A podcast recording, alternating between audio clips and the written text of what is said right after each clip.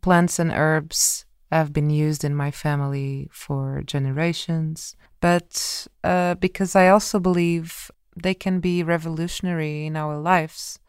And when people realize they have a relationship with, they've been having a relationship with them for centuries, that there's an opening and uh, a sense of empowerment that happens to people when you realize you have all these allies, right? You don't feel alone at all when you're studying them. I've been very interested in how plants help our lives and how there is creative work as well by channeling creativity toward building networks of care and how we can provide free plant based care in different situations from natural birth control to our um, menstruation cycles connected with the moon cycles, how fungi worlds have been having these interconnections with uh, humans and other species for so long. So I was really aware that when you create a space for healing, being that education or or social action, I believe that gives you a sense of how you can share that with people around you as well. Part of the work with herbs and plants is also just having people to realize that we come from somewhere and that we all have stories of displacement from our ancestors. But these species also have these kinds of stories the places they have been traveling from and or to and the uses they had in many lives so i believe that this parasite plant human relationships that I was exploring in some of my art projects, and how we have thought of our own bodies in nature, living with them, was something that interested me. In that Ivy project, I really wanted to uh, give visibility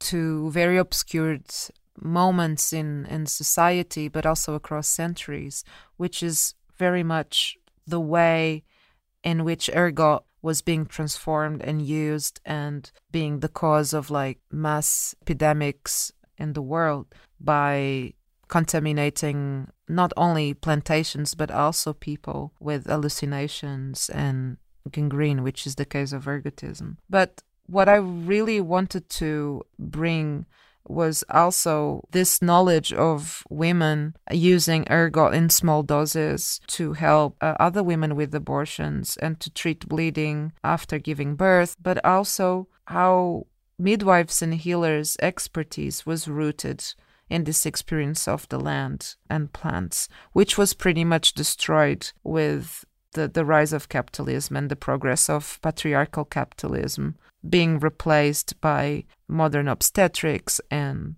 uh, pharmaceutics. This ergot fungus was very important for me because I also wanted to bring stories that were lying in the gaps of the plantation somehow, like this sort of hidden, obscured stories that were also invisible in the gaps of history, right? And how all these different bodies became invisible as well with the eruption of men in the health and medical systems by destroying the folk remedies and pushing away the role of midwives, healers, and witches from their social and communal lives. I was also uh, interested to create a rhizomatic uh, structure of narratives that could cross events between Portugal, Spain, and Norway, where the project was focused. So the voices we hear in this project are the voices of ergot, of rye plants, and women across time. That was Diana Policarpo, and I am Igor Ramirez, and I am very happy to be back with you. Diana is our first artist on the second season of Stage, and just a quick reminder of what we stand for. With this podcast series, we want to create a space for artists, thinkers, scientists, trailblazers to share their ideas. But above all, we want to inspire you to think through the lens of art about the issues we're bringing to the table. We have been working really hard in the past months to bring you new episodes with a slightly different format, but always focusing on the wider topic our artists are addressing in the work. So, without further ado, let us dig deeper into the universe of Diana. I have learned a lot thanks to her, to the way she manages to connect women's historic struggle for justice, going all the way back to the witch hunts and drawing parallels to the issue of abortion rights today. And at the heart of the story, we find a very unexpected player, a fungi, and this opens up a whole new world. I leave you with Katrine Elise Pedersen. She is our guest host and will guide us through it. I hope you enjoy it. Beside the more maybe typical pleasure and joy that can come from encounters with organic organisms, plants, herbs, and fungi, I was not conscious the more entangled, complex, and intertwined contact zones of coexistence between my body and natural environments in my upbringing. Being attentive to this is also crucial for the ongoing effort in the labor of freeing myself from the limiting and historical boundaries born out of colonial human centric understandings of the world.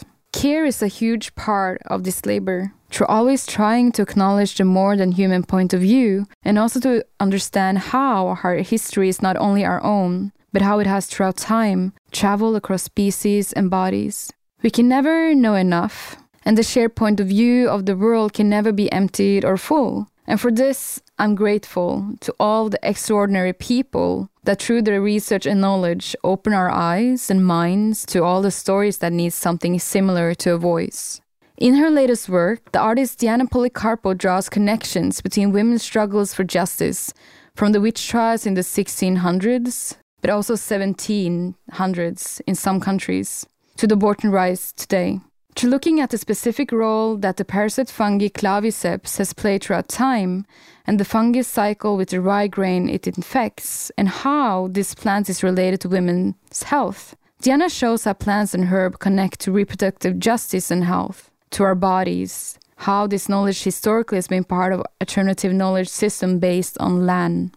These knowledge systems have been undermined and repressed, labeled as alternative medicine and lost due to Western scientific medicine. In this line of research, Diana considers contemporary feminist biohacking practice in parallel with historical alternative medicines known and used by women and indigenous people in various geographies. How to recuperate this knowledge and history, and where do we stand today? In this podcast, we will touch upon topics related to queer ecology and botanical ancestral knowledge, and do it yourself medicine versus industrial pharmacology.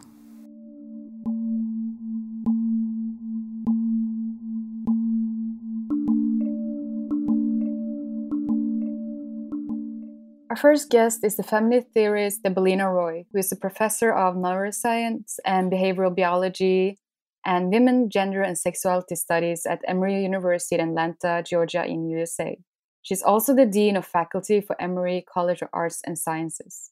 Through Roy, we will get an insight in the current status of women's struggles for reproductive justice and health, and also in how she sees that feminist practices can and does contribute to scientific inquiry in the lab and cl- clinical research. So, welcome. I'm so happy you're here with us today. So, I would just begin now and ask my first question. So, can you tell me about the imbalances and sex biases in clinical research that you see today in relation to women's reproductive health? Yeah, you know that's a, it's a really great question because there's two kinds of imbalances.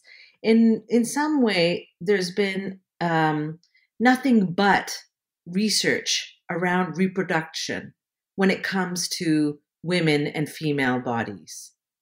It's as if women's bodies have only been articulated or understood through their reproductive capacity. So too much attention on reproduction and not on other, you know, factors. So for example, that kind of mode of research has led to um, the development, you know, first the clinical trials and the development of drugs that do not take into account, you know, women's biology, their hormones, or their their size, or their weight, or their height. And you know, you have such drugs where you know it might be okay for a standard six foot, thirty five year old male to take a dose, but that is an overdose of a certain drug for the you know a typical woman's or, or female anatomy. On the other side of it, you're asking also about reproductive just uh, reproductive health. And there has not been enough research in terms of reproductive health. And and the exact example that i'm going to give you is that although you know so much of the scientific kind of inquiry around uh, reproduction uh, has happened in women's bodies it's been about control. It's been about controlling that reproductive function through, let's say, contraceptives, uh, through hormone replacement therapy. And in many cases, these are medical interventions and hormonal interventions that we want. We don't want to get rid of, you know, hormonal uh, contraception. But at the same time, it's not looked into other questions around reproductive health enough. And so, for example, in my own um, PhD research, the question that I posed was what if, you know, the ovaries were not the only place where uh, a hormonal contraceptive was interacting? What if it was acting at other parts of the body? And it turns out that, in fact, you know, something like melatonin, which if you use at high enough doses, can in fact shut, you know, kind of decrease the amount of hormonal messaging that happens in the brain. So you can have, in fact, um, all kinds of systemic effects. And we don't ask these kinds of questions enough. So there is a focus on reproductive health, but there is a bias towards which kind of questions get asked, what kind of research gets done, and not enough of the other. You are interested in developing feminist practices that contribute to scientific inquiry in the lab. So, your research project, The Co production of Knowledge by Reproductive Justice Advocates and Molecular Biologists, can be seen as a great example of such feminist practice. Can you tell me about the research of this project and what you found out? Yeah, so it actually relates to your first question. So, you know, I was really curious to to see like those questions that weren't being asked what would if we were to bring the people who ask those questions into the foreground at the center to be able to ask those questions and then start our scientific inquiries so you know the project was really this beginning point to create a conversation between different groups of knowers.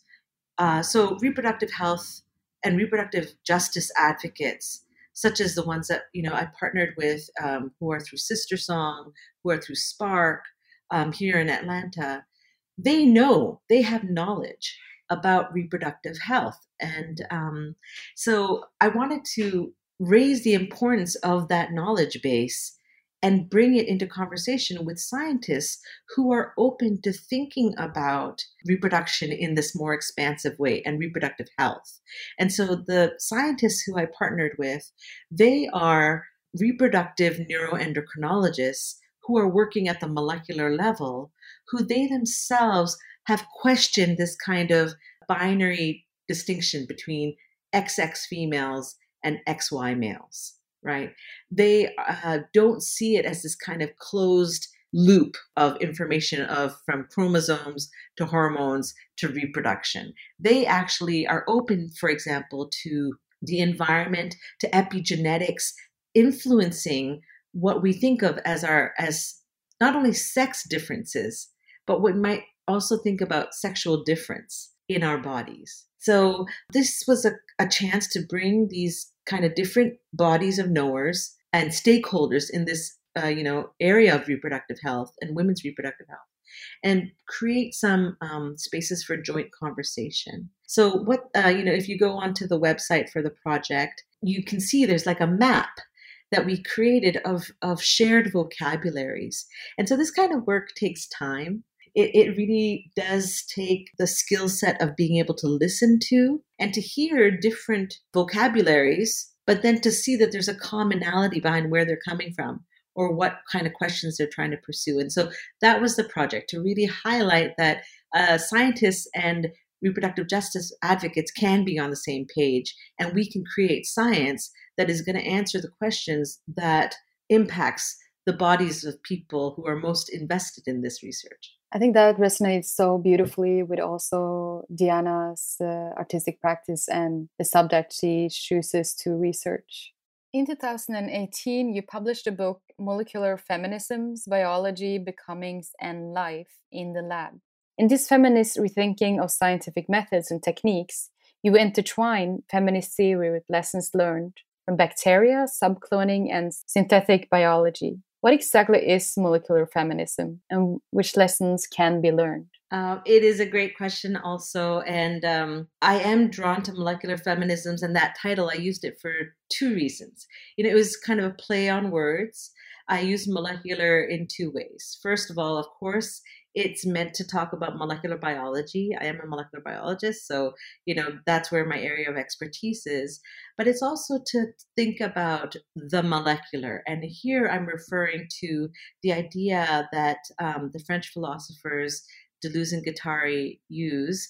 They think about the molecular as opposed to the molar. And here they themselves are drawing on the field of chemistry. So, in chemistry, when you have a molar amount of something, it is kind of the same molecule, but a, a certain amount of it comes together to form an identity. The molecular for them is something that dissipates that entity, it, it is not something that uh, becomes whole.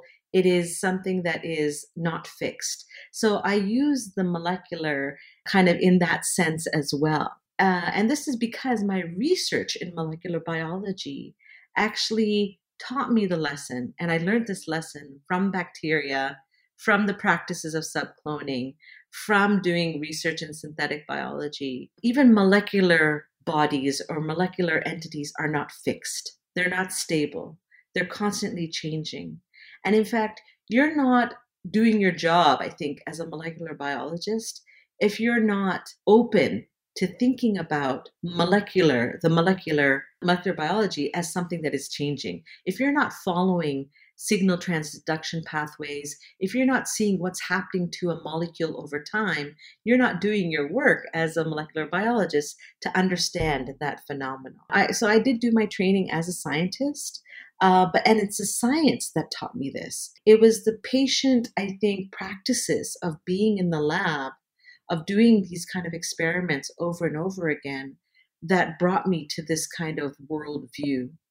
And so, in the same sense, where I've reached out to reproductive justice advocates and to molecular biologists to think about knowledge, this is where I guess I've also reached out to bacteria to learn from them. You know, that's how I see my orientation as a scientist. I come to know the world as the world changes me as I come to know it. And so bacteria changed me. The cells I work with changed me. You know, I had to work with uh, cells uh, and a type of neuronal cell line that had a different kind of, I had to follow the circadian rhythms of that cell line in order to do my research, which meant that I had to, for four years of my PhD research, I had to take samples uh, from this in vitro cell line every six hours so that means I was up every six hours. So I would do a time point at midnight and a time point at 6 a.m. or a time point at 2 a.m. and a time point at 8 a.m. for four years. So these things had an impact on me as well. And so knowing that that taught me that these cells know something and I need to kind of learn that language. I need to kind of develop an understanding of what they're trying to tell me. So, this is what the molecular feminisms is also about. I use the metaphor of grass and how grass grows in the book. And really, that is, it's about a way of knowing, it's a way of connecting, it's about horizontal social movements um, and how you can kind of connect with different bodies of knowledge and different knowers, be they human or be they non-human. And that's how we're going to, you know, go forward in our world making. Yeah, no, that was great, and it also resonates uh, a lot with subjects that uh, the artist Diana Policarpo chooses to research, and also like what you said, like if you are touching something, it is also touching you. So like this dialogue that you're speaking of is really beautiful and crazy. The project where you followed the for four years. Yeah, exactly. But boy, did it ever touch me back. Biohacking and DIY medicine can be seen as an alternative to clinical and scientific medicine, as hacking technology and gender, as opening up spaces for the right to decide over one's own body. Our next guest is Morgan Meyer, sociologist and research director at CNRS, the French National Center for Scientific Research. And he will give us a closer insight into perspectives on biohacking through sharing his interest in the production of knowledge and technology outside the boundaries of scientific institutions. It's so great to have you here today, Morgan. Hello. Let us begin at the very beginning. What is biohacking and how do you see its role in connection to industrial pharmacology? So, biohacking, which is also sometimes called uh, do it yourself biology, is a movement that emerged around the year 2008. So, the idea is um, to enable people to do biology outside of scientific institutions and thus, in a sense, to open up biology to citizens. Uh, there are probably around 5,000, maybe a bit more people doing biohacking across the world. And, and these biohackers do all kinds of stuff. So they do things like extracting uh, DNA to do genetic testing, creating kits for fermentation, doing bioart, uh, organizing workshops, and also fabricating uh, cheaper alternatives to standardized scientific equipment. While, while most projects do not have a direct link with the industry, there are some links to the pharmaceutical industry. So we sometimes see donations of old equipment, and we have also seen collaborations. Uh, for example, there is a collaboration between La Paillasse, which is a biohacker space in Paris, and the company uh, Roche. And this collaboration was established to study large data sets on cancer. But I would say that most projects are made in a position to in, in industrial pharmacology. Um, we can name a few projects like the Open Insulin Project, um, but also projects like the development of an auto injector of adrenaline, which was developed by a collective that was outraged by the price of existing products on, on the market. So different, there are different kinds of projects, and, and there are collaborations, but there is also opposition and demarcation between biohacking and, uh, and industry and big bio. In Europe, the expertise of midwives and what is now coined as alternative medicine had had a central role before medical science gained dominance in the 16th and 1700s. How do you see biohacking or DIY medicine as a way, as a promise to domesticate and democratize science, and what practically does this entail?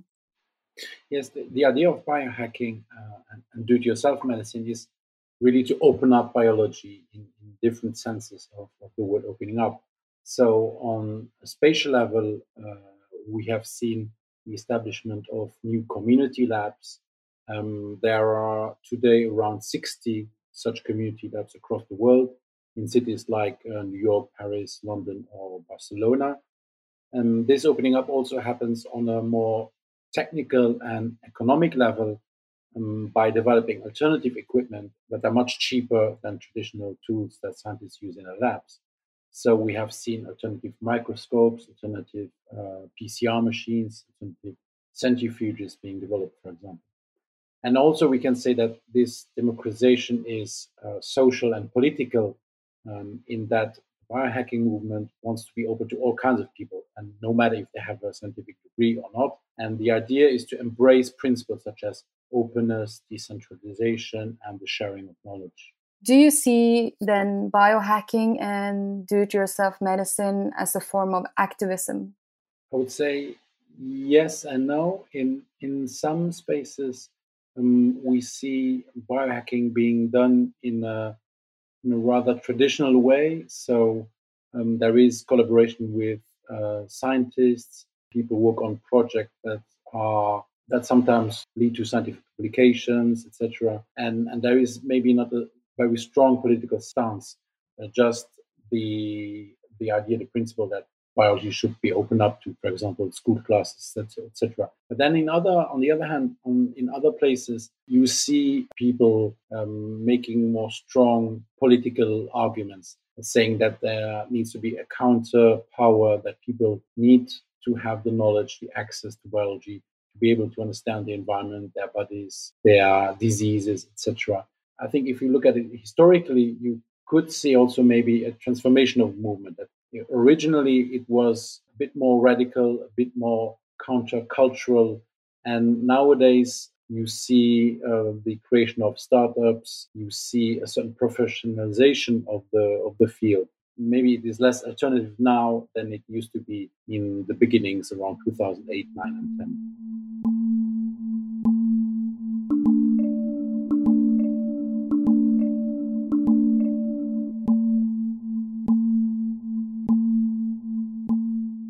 From an anthropologic perspective, our next guest will guide us through the, how the practices of herbalists in a US context offer cultural healing and works with ethics of care and maybe also reformulate definition of what a body, a plant, an ecology is and can do. Charis Boke is a community organizer, herbalist, and anthropologist. With a focus on medicine, environment, healing, and religion, Boke works towards bringing multiple perspectives on social justice and healing into all aspects of her work. So, hey, Charis. Hi, Katrine. It's lovely to be here. Yeah, so nice to have you here. So, one thing that is important to you is to move collectively together with people with practices of cultural healing and ethics of care. I'm I'm super interested to hear more about the practices you're thinking of here and how cultural healing and ethics of care are performed. Your research of, for your doctoral work, Ecologies of Friendship, learning North American practice of care with Western herbalists in cultural anthropology at Cornell University from 2018 is very relevant here. Can you tell me about how the herbalists in Vermont, USA, and through their practice promote and perform new forms of care what the term obligate ecologies entails. Sure. Uh, thank you. This is a really great question. So, the herbalists that I work with in the Northeast of the United States are primarily white, and a lot of folks working in rural communities, but also some in urban ones. And I just want to name the fact that these the practices of care that people are learning and teaching in the context of my field site are not in fact new. They are rooted in the wisdom and the practices and knowledge that indigenous communities on this continent have held for millennia, as well as indigenous knowledges from other places. What's happening now and the forms of care that are being taught among these the communities that I work with connecting directly with plants and starting to embody oneself as a part of nature through that connection with plants and connection with place uh, is a direct outgrowth of learning from indigenous communities over time, though that connection is not always as acknowledged as it could be. So, uh, what the forms of care are that I identify in my research, it's about practices of attuning oneself to one's surroundings or to a particular plant. Not just what does it look like, but what does it smell like? What does it taste like? What kinds of other sensations come up in the body when one drinks a tea or tastes a tincture made of that plant? So, for instance, a ginger tea is spicy and warming and creates sensations of movement in the body. And everyone experiences that slightly differently. But what the herbalists that I have worked with are trying to teach is that care can come out of tuning our attention more closely to what plants are in their wholeness rather than just seeing them as resources to be used. And to your question about obligate ecologies, this is a phrase that one of my teachers used to surface to unearth the ways that humans are always already in deep relationship with the plants and the soil and the air and the water around us. There is no outside. And so, an obligate ecology is the ecology, the world, the networks that we are connected to without an option. There's no uh, there's no option to be outside of that. And therefore, ideally, we are in an obligated relationship with those ecologies and with the beings in them. We are obligated to be responsible with them. Um, and how do you see Western herbalism as an alternative to biomedicine? And how does this connect to understanding how bot- botanical remedies moved out of the realm of everyday medical practice? First, Western herbalism as a term is already a sort of coalition of different medical practices that came together in mostly the United States based on indigenous knowledges from this continent, from Europe, from South Asia, from East Asia, from all the places from which colonists gathered knowledge about working with plants. So, just to name the fact that Western herbalism is already hybrid. And the next point about that is that people have been working with plants as healing and uh, relational beings for millennia. So, it's actually biomedicine that's new. And so I think using the word alternative to describe plant remedies doesn't do service to the power of plants and the power of people's relationship to plants over the millennia. Plants have been used in everything from helping a child's upset stomach to terminating pregnancies uh, among women that had been enslaved in the Caribbean and in the south of the United States. Plants have an incredible power, and uh, and they continue to, whether or not that power is recognized by the systems of medicine that are now politically dominant. So my last question is: uh, How does herbalists reformulate the definition of what a body, a plant, and an ecology is and can do? Another great question. And uh, as there are many different ways to be an herbalist. There are also many different ways to answer this question. So I don't want to, well, with all of my responses, I want to be clear that I'm not representing all herbalists, just my little slice of research and practice with herbalism. But what I've learned is that more importantly than thinking about bodies as individuals with dividable parts inside them to which we can apply medical knowledge. Bodies are themselves uh, networks, systems, ecologies, if you will. Plants are also networks and systems, not individuals. And the relationship between bodies and plants, or bodies and in this case, fungi, is itself also networked and not linear. So each person's body will have a different response, a different reaction to a plant remedy um, within a certain set of bounds. But like I was saying about ginger, some people really love the warming, stimulating, stomach calming capacities of ginger. And some people already start out pretty warm and they find ginger to be too spicy. It's overstimulating. And so everyone responds differently to plants because all of us are complexly networked beings in relationship with plants and um, and that plays out in how we and how herbalists think about what an ecology is as well and in fact for myself some of what i have learned through my work with herbalists about my body and the bodies of folks i talk to and about plants has come through thinking through ecological metaphors and through connecting with the systems of waterways and soil and air that are immediately around me that that literally help to form my body. Three wonderful guests have guided us through different aspects of the landscapes found in Diana Policarpo's latest project, following what can be best understood as the voice of fungi, grain, and female and female identified bodies.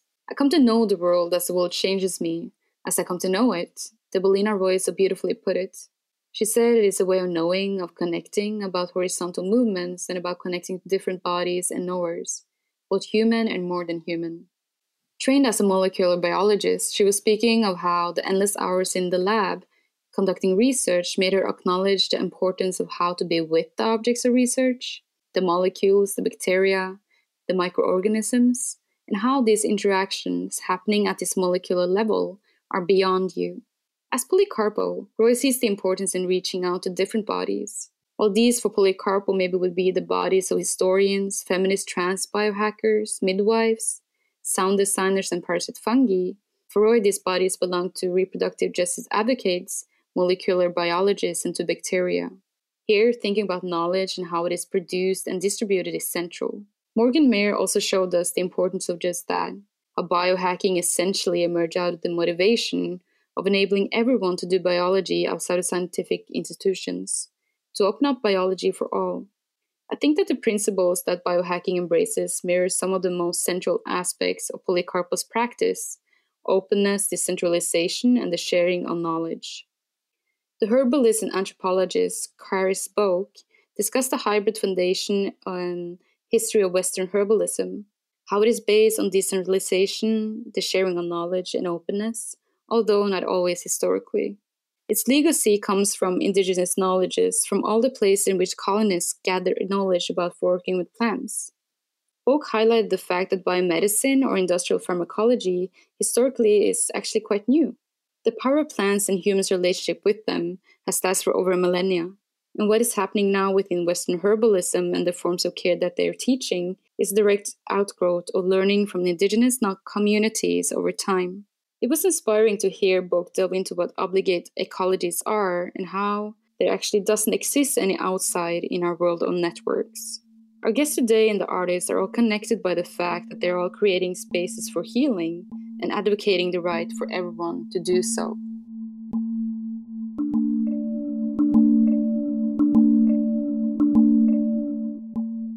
Today's artist was Diana Policarpo. Our guest journalist was Katrine Elise Pedersen. The editor in chief of Stage is Francesca Thyssen-Bornemisza.